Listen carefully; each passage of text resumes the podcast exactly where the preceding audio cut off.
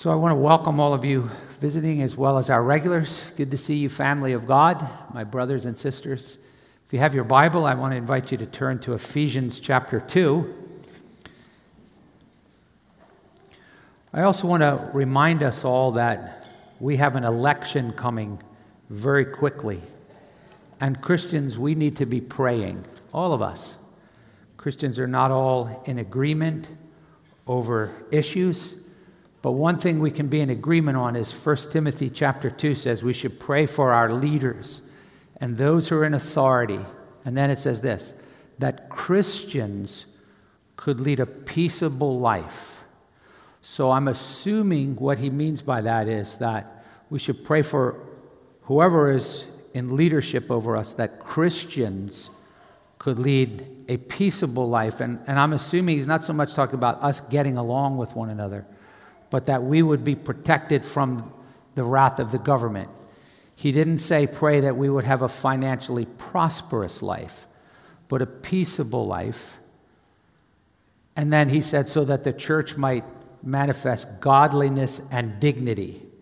So let's be in prayer. I want you to think carefully, read, and pray for and vote for this upcoming election. But certainly we want to ask the Lord for mercy and ask, the Bible tells us in Daniel, He raises up and He puts down. So let's turn to our sovereign Lord Jesus and pray for His will to be done. Father, we thank you for this country that for over 200 years Christians have been free from persecution on a broad level. And Father, so in keeping with that spirit, you tell us to pray for those in authority over us. Laws and decisions are constantly being made or changed. And so, Lord, we seek your face this morning that your greatest concern is not the United States of America. There's no country on earth that has a, uh, some supernatural, special, privileged position. But rather, Father, all over the world, you said righteousness exalts a nation, sin is a disgrace to any people. So we pray, first of all, that you will bring about the results of this election that would be ones that would produce peace, particularly for the Christian community, but not so that we can indulge ourselves, but so that we might lead, lead godly lives. For as that passage says, God desires all men to be saved and to come to the knowledge of the truth. And we know, Father, from Scripture that one of the primary means by which men are saved and come to the knowledge of the truth is the church. When the church is godly, when the church is revived, when the church is praying, when the church is living, loving, and witnessing of the gospel. We pray also for preparation. Whatever happens, Lord, you told us that our citizenship is in heaven. Help us to truly be fixed on the reality that this world is not our home. So, Father, we thank you for our fellowship. We praise you that we can be back together. We pray for this COVID to come to an end. Give um, doctors wisdom, give people wisdom. And Lord, we thank you that this didn't take you by accident. You have a purpose and a plan. And we trust you, Lord, even though we don't always understand. Be with those who are suffering in so many ways physically, having lost loved ones, emotionally, financially. We just pray, Lord, in Jesus' name and for his glory. Amen. All right, we're in one of my favorite passages this morning. We're in Ephesians chapter 2. And let me remind you where we are in the context. The context of, of the book of Ephesians, we're talking about unity in the body, is, is what God has done for us. The first three chapters are our blessings. So we saw in the first section, verses 3 through 14, that we have experienced incredible blessings. But then last week we saw that we need to learn how to pray for a greater understanding of them, that, this, that God would give us a spirit of wisdom and revelation in the knowledge of Him, so that these realities, like our inheritance, our calling, and His power, would be real in our lives. And Paul left off by talking about that power that was displayed in the resurrection of Christ. Well, this morning we're going to look at verses 1 through 10 of chapter 2. This is a very, very practical chapter. I want to frame it in the following um, way. I want you to think about this. Every Christian needs to learn to share their testimony. Okay? A testimony is simply telling how you became a Christian. Now, everybody's story is different, but a Christian testimony should have three parts to it. And if you've never done this, and parents, you could help your kids this week, sit down and talk about it. If your your spouses, let's talk about this. Maybe you've never shared your testimony. Testimony has three parts what your life was like before you became a Christian, how the gospel touched you and you became a Christian, and then what difference has it made since you've become a Christian? Everybody has a testimony. Now, depending on when you became a Christian, one end might be weighted more than others. So if you became a Christian as a child, what your life was like before you became a Christian is going to be very different. You know, you're not going to be like, oh, I was an alcoholic. I divorced three times. You know, I was in seven different religions and then I surrendered to Christ. Maybe you were saved at four years old, right? So there might not be a, a lot there. But, but then think to yourself, how did the gospel, how did I come to understand the gospel? And, and you frequently heard me say this. You don't even need to know exactly when you were saved, just that at some point God opened your eyes and you truly embraced the gospel. Christ died for my sins. He rose again and he saved me by grace through faith. And then, depending on when you became a Christian, you should then ask, what difference has it made since you've become a Christian? What evidences of a transformed heart has, has that brought you peace? Has it taken your fear of death? Has it helped you with depression? Has it, has it changed you from an angry person? Has it rescued you from being an addict? What difference has the gospel made? If you've got nothing on the other side here to show that the gospel has truly changed you, doesn't mean you're not a Christian, but it should be alarming. Well, the reason I share that is because that's really the framework for Ephesians 2 1 through 10. We're going to look at three things.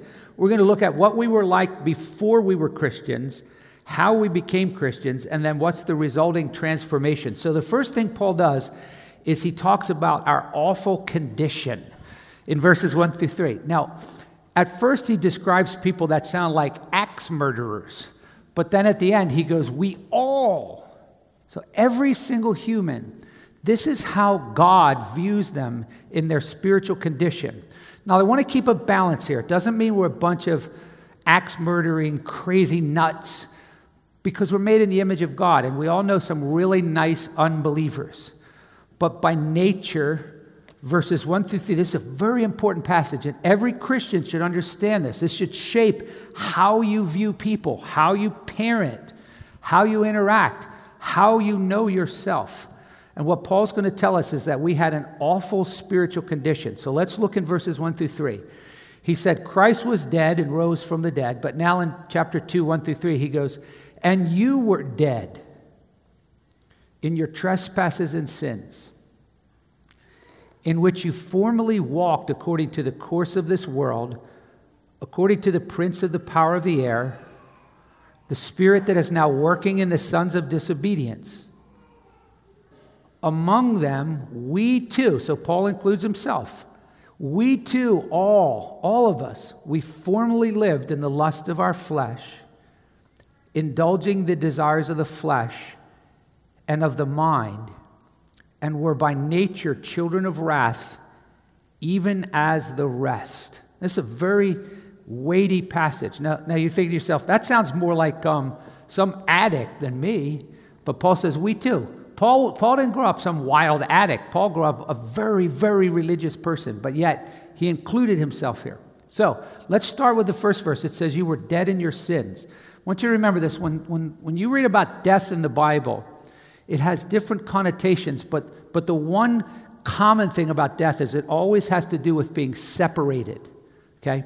So there's three types of death mentioned in the Bible. Physical death is when we're separated from our body. James chapter 2 says, the body without the spirit is dead. So a person's dead when their inner being leaves their body and goes to judgment. There's spiritual death, which is mentioned here, and then we're going to we're going to come back to that, but there's a third type of death, And the Bible describes this the final outcome where people go who don't become Christians. The Bible says if your name's not in the book of life, you're thrown in the lake of fire. And it says, this is the second death. The second death, that's a permanent separation from God in the lake of fire. But currently, all human beings, the Bible says, are dead in their trespasses and sins. Now, what that means is they're disconnected from God. So when my, my phone is dead, right, that's obvious. Nothing's working. But uh, maybe a better analogy would be your phone can be working, but it can be disconnected from the internet. So I want you to think of all humans as in their inner soul disconnected from God. Doesn't mean they hate God, doesn't mean they're running around cursing God. It just means that He is not on their radar. He's not the center of their life. They don't worship and glorify Him. So a person you go, but this guy's pretty much alive. He's a great person. And my friend, they're so, listen, they don't honor God. They don't worship God. They don't glorify God. They don't live for God. They can't. They're separated. They're spiritually disconnected. Now, sometimes that manifests itself in very, very distorted behavior. Sometimes it manifests itself in very nice behavior, but for all the wrong reasons, for just self righteousness and pride. But all of us were born. So your children aren't born innocent, connected to God, like, teach me to worship. They're born disconnected. And the three areas where that shows up are the fact that we're so influenced by the system of the world, the fact that we're so influenced by Satan, and the fact that we're so influenced by our own corrupt disposition. So notice Paul suggests, and this is what he says about all believers you formerly walked according to the course of this world. Now, literally, that, that word course here is the word age. And, and I want you to think this through. When the Bible talks about the world, it's not talking about oh, they're worldly because they wear makeup or their pants are too tight or they listen to rock music. Worldliness, the world system is, is, is, is the way that people think. It's a system in opposition to and rebellion against God. It's just leaving God out, okay? So the Bible says we all walked according to the course of this world. Our mindset were in a setting where we're leaving God out. I have nothing personal against public school, right? I don't think public school is wicked. But understand that as your kids are in public school eight hours a day, they're influenced, and I'm not suggesting that they shouldn't be there, but you have to take this in mind. They're influenced by a culture of people that are leaving God out. They don't pray, they don't talk about God, they're not even allowed to, okay? Same thing, we watch TV, we, we interact, sports, everything you know, football can be worldly if it's leaving God out. So Paul says we all lived a life where we were influenced by the course of the age of this world. Secondly, there was a satanic influence behind it, according to the prince of the power of the air, of the spirit that is now working in the sons of disobedience.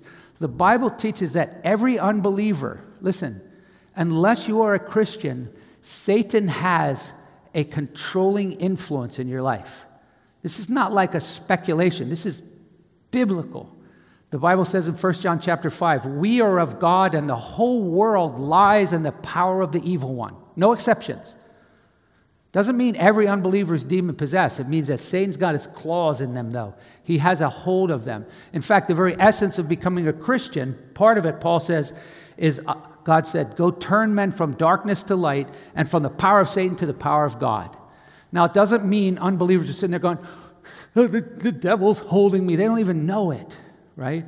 But when you become a Christian, you do sort of sense like, wow, I, sense that the Lord has, has freed me from this evil influence over my life. And that doesn't mean it disappears because we're going to learn in Ephesians 6 how we have to fight against him now. The third area, though, those two are external. This one is internal. The third area, among them too, we all formerly lived in the lust of our flesh. Now, again, these terms are important. I want you to learn this. When the Bible speaks about the flesh, it is a disposition in rebellion against God. Okay? The flesh, when the Bible says don't gratify the flesh, Don't make provisions for the flesh. The flesh is a disposition, and we all have it, that is in rebellion against God. And the Bible says the mindset on the flesh is hostile to God, it's unwilling, it doesn't want to submit to God. This explains why you and I want to do bad things. I know you don't, but sometimes I actually want to do the very thing I know God doesn't. I know God says not to do that, and I actually want to. That's called the flesh. But unbelievers, the Bible says, we lived in the lust, which is desires of our flesh. We were indulging the desires of the flesh. And if we couldn't actually indulge them, we would indulge the desires of the mind, the whole world of fantasy and, and wicked thoughts. Okay? So think about this these three things in which all unbelievers live the world, the flesh, and the devil. God has now rescued us out of them, and now we have to engage against them. Don't be like the world. Don't give in to the flesh and stand and resist the devil. Well, real quick, the, what are the consequences of this? Look at verse 3 at the end. The, the consequences of this awful, awful condition is by nature, we were children of wrath. Okay, now I want you to think about this. The word wrath, when it describes God, is his settled anger towards sin. Some people have no category for that. What? An angry God? God's not angry. Okay? Wrath is not one of God's attributes. Wrath is God's reaction to sin. And, and people ought to fear the wrath of God. The wrath of God will, will be manifested as He pours out His punishment on rebels. Okay? In fact, the book of Romans says every day that a person refuses to repent, they're treasuring up wrath. They're just storing up more of God's wrath. So God's wrath is coming. Romans 1 says, The wrath of God has been revealed from heaven. Jesus warned people, flee from the wrath to come. And in fact, Right now, the Bible says in John 3:36, if you believe in Christ, you know, if Christ is your savior, you're not condemned. But if you don't obey the Lord Jesus, the Bible says the wrath of God abides on you. So the way I illustrate that is when a deer is about to get shot, it's already in the scope, it just doesn't know it. Every sinner on this planet is in God's scope. I don't care if they're the nicest person in the world, the wrath of God abides on them. And it's, and it's not just by their deeds, it's by their nature. Okay? Now, again, we could go, well, I, I didn't, you know, I got saved when I was three. One thing you could project out of this is even if you got saved when you were three, you may not have seen much of this, but you would have, and you still had the roots of it. Apple trees don't become apple trees when they have full blushed apples. By, by, by nature, when they germinate, they're apple trees. So, this is the, the background. God says, You and I were in a terrible place, dead, lost. Okay? People don't know this. If you ask most people, Hey, do you think God will let you into heaven? Well, sure. I do my very best. Just yesterday, I was talking to a guy who goes, I think my good deeds outweigh my, outweigh my bad. This is our role as Christians. The Bible says to warn every man, to plead with them, to let them know that God's not good with them. So you say, wow, what, what, a, what a bleak background. So that's our, that's our condition. So in your testimony, you don't have to go, I was a dirty, rotten scoundrel killing people. But, but somehow your testimony should be, I was disconnected from God. Whether you grew up in a Christian home or you grew up in an atheist home, you were disconnected from God. But this is one of the coolest verses in the Bible. Look at verse 4. But God, because God is not just a God who manifests wrath towards sin, but because of his God being rich in mercy, because of his great love with which he loved us. Okay? So, what Paul's going to show here is God's gracious intervention. At a place where we were so bad off, God didn't go, Well, it's not my fault, it's yours, and you're going to get it.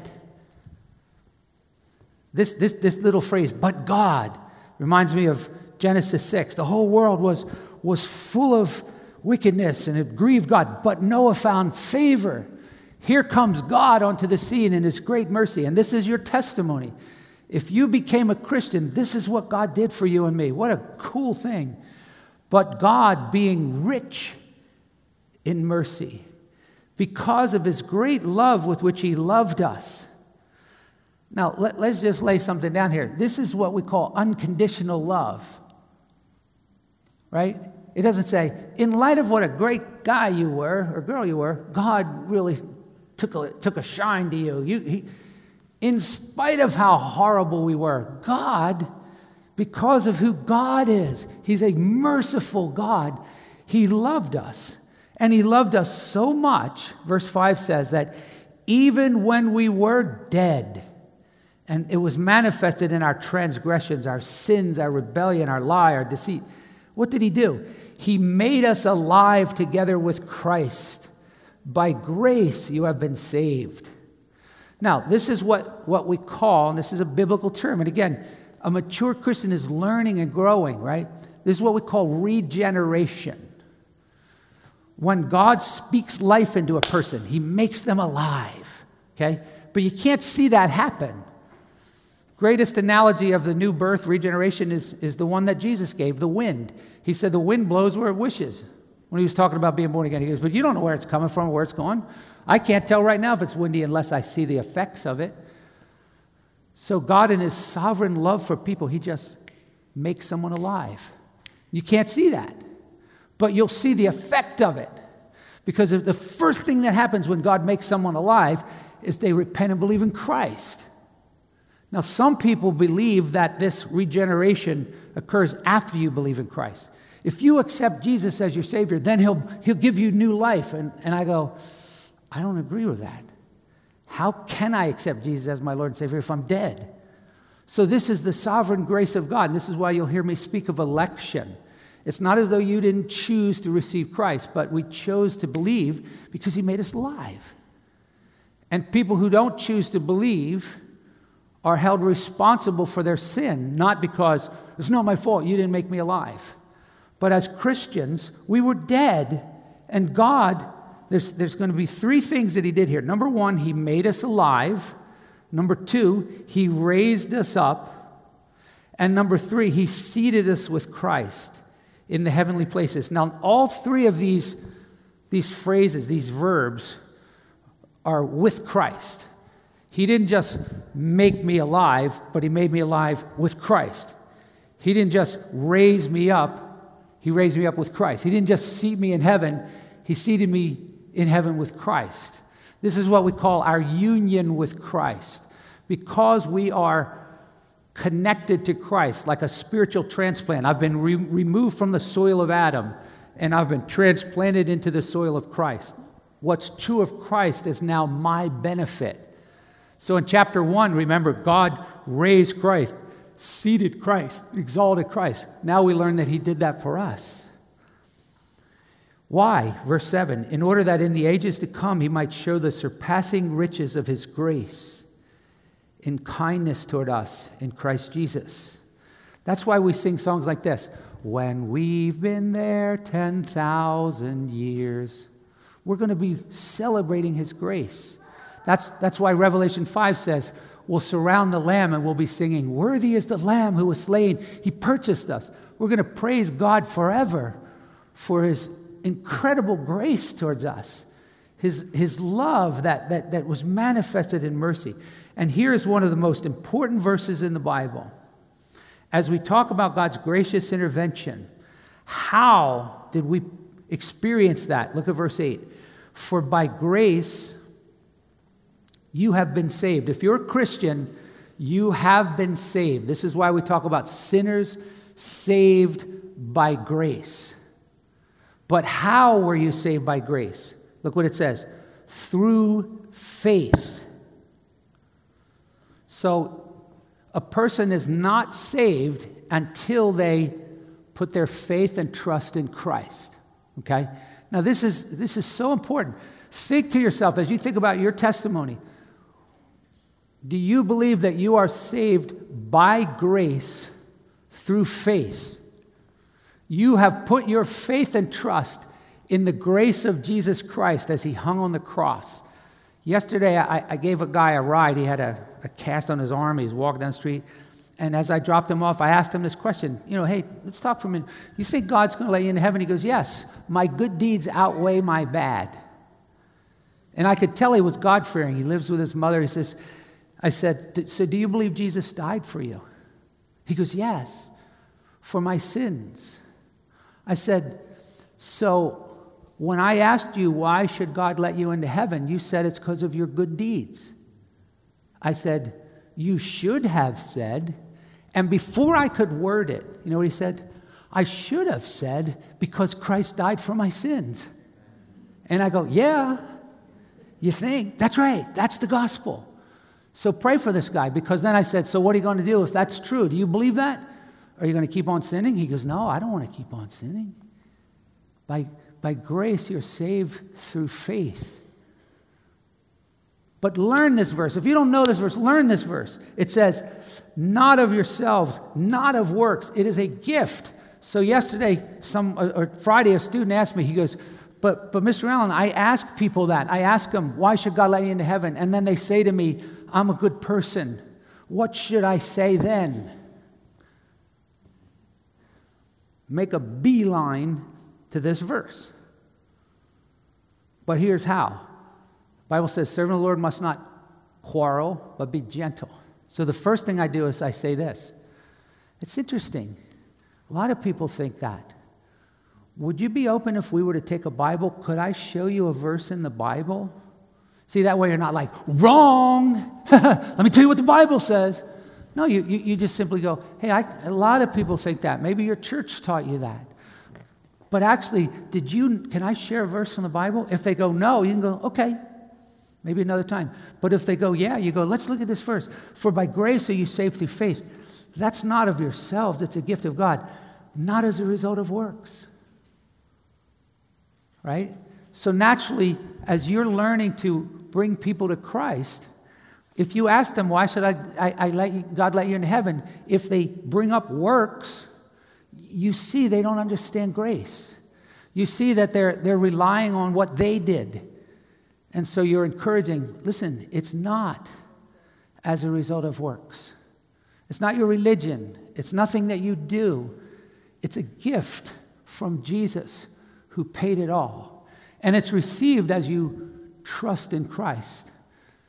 So, so, so true born again believers, if you believe the Bible, you believe that we are saved by grace alone, through faith alone.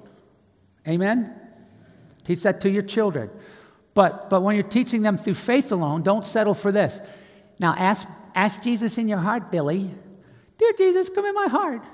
I don't think a child can make that connection that, Dear Jesus, come in my heart, is what it means to put your faith in Christ alone. We're trusting and relying that Jesus paid it all. So, so try to illustrate to them that, that if you ask a lifeguard to save you and he promises to do that, then you believe so, so when a child is growing in their assurance, as you're growing in your assurance, your assurance of your salvation should not be, well, I said a prayer. It should be because God promised in the gospel, and I believe. And though many people say you can't know you're going to heaven, the Bible says these have been written so that you who believe in the name of the Lord Jesus Christ might know that you have eternal life. 1 John 5:13. So ask yourself this morning, do you know in your testimony do you have any sense of assurance? And try to crystallize this in your mind. When, even if it's within years, when do you think that you trusted in Christ alone? Grace alone, through faith alone. But then we have one last sticky question to answer, and that is so, what happens if someone says, Yeah, yeah, I did that? Does this mean I can just live however I want? I mean, is it free hell insurance? Sign me up. So, your testimony is what your life was like before you came to Christ. Dead in our sins. How did you come to Christ? God made you alive. He opened your eyes. You understood that Christ died for you. And as Christians, when we believed, we were raised and seated. We're, we're already in heaven. You don't have to worry about losing your salvation. We're already seated with Christ. But the third part of your testimony is what difference does it make? So it's very important to think about the resulting transformation. Okay? There's no such thing as conversion and a lifelong lack of any transformation. So look at verse 10. For we are his workmanship, created in Christ Jesus. In other words, on the seventh day, God rested from physical creation, but day by day, He's still doing spiritual recreations, okay? I would imagine every day on planet Earth, all over this planet, He's making people alive. Bam, right now, probably right now during this service, maybe right here in this service, someone's coming to life and putting their faith in Christ. And when you believe in Christ, you didn't, you didn't feel this happen. You didn't go, whoa, I was radically changed. You learn that later. You learn from Scripture that you're a new creation, that God crucified the flesh, that you've been raised to newness of life. You learn to live out what God has already done inside. Paul said it this way. Later, we're going to read about this. He goes, he goes, you lay aside the old self and you put on the new self, which in the likeness of God has already been created. God gave us a new heart. So he says, We've been transformed, created in Christ Jesus for what? Look what it says for good works. Now look at this phrase, which God prepared beforehand that we should walk in them. What a cool way to close the bookends. You were dead and you walked in the world. But now you're alive, created in Christ Jesus, to walk in good works. God didn't just save us to go, all right, make like the farmer said to the tater, if I don't see you now, I'll dig you later. Here's your hell insurance. See you when Jesus comes. No. God saved us by grace so that he could transform us into the image of his son and so that we listen you not preachers every christian can be the hands and feet of jesus. Transformed not just oh i do good but i still beat my wife. What? No. Transformed. Growing. You say well what, well, what should i do Come on, Pastor Tom, tell me what should I do? I got to figure out what God wants me to do with my life. And I go, well, kind of, but not exactly. Look what it says. These good works, God has them prepared beforehand. Wait. So, so you're saying that once God saved me and recreated me, He already has purposes and plans for me? Well, no, I didn't say that. God did, right? That's cool. I don't have to come up with my own schematic. I just start walking with God. Lord, Lord, thy will be done in my life. And in Christian community, as you become a growing disciple, you start learning your gifts. You start learning to engage in the body of Christ. You start going, I feel like I'm finding what God has for me. And if, and if you're not there, if you're like, man, I'm just, I have no idea what God wants me to do right? Then talk to us, talk to other Christians. It doesn't just, he doesn't download it to you. Here's your five year plan. But, but he has a will for us. And as we surrender to him, the Bible says, and as, as we're transformed through the word, right? It says, we will begin to prove what the will of God is. It's good and acceptable and perfect. So, as we close this morning, what a great passage. So, two things you're going to do rehearse your testimony, right?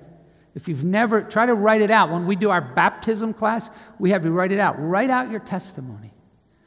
Before you were a Christian, how you became a Christian, what difference has it made? And if you're over here on what difference has it made, okay, let me, let me encourage you with something. Not everybody that gets saved goes from, from the day I came to Jesus even though the songwriter said, every day with Jesus is sweeter than the day before. And I'm going, I don't know what world they live in, but that ain't my world, right? It's a struggle. And some of you might be flatlining, some of you might be declining. But may God encourage you that if you're a Christian, He's not done with you. He created you in Christ Jesus for good works. He began a good work in you. And maybe you've been fighting against him and kicking and screaming. But come hell or high water, if you're a child of God, he will discipline you. He will do whatever he needs to to bring you to a place of saying, Lord, here I am, saved by grace. Now help me to serve you. Help me to live for you. Use me, transform me. If there's anything in my life that's gone south when you want me going north, give me the grace to turn from it. Can I get some love and an amen? Do we agree with this? That's what a church is. It's a hospital of growing saints. So the wretchedest sinners welcome here. Come as you are. But if you're touched by the gospel, you ain't going to stay as you are.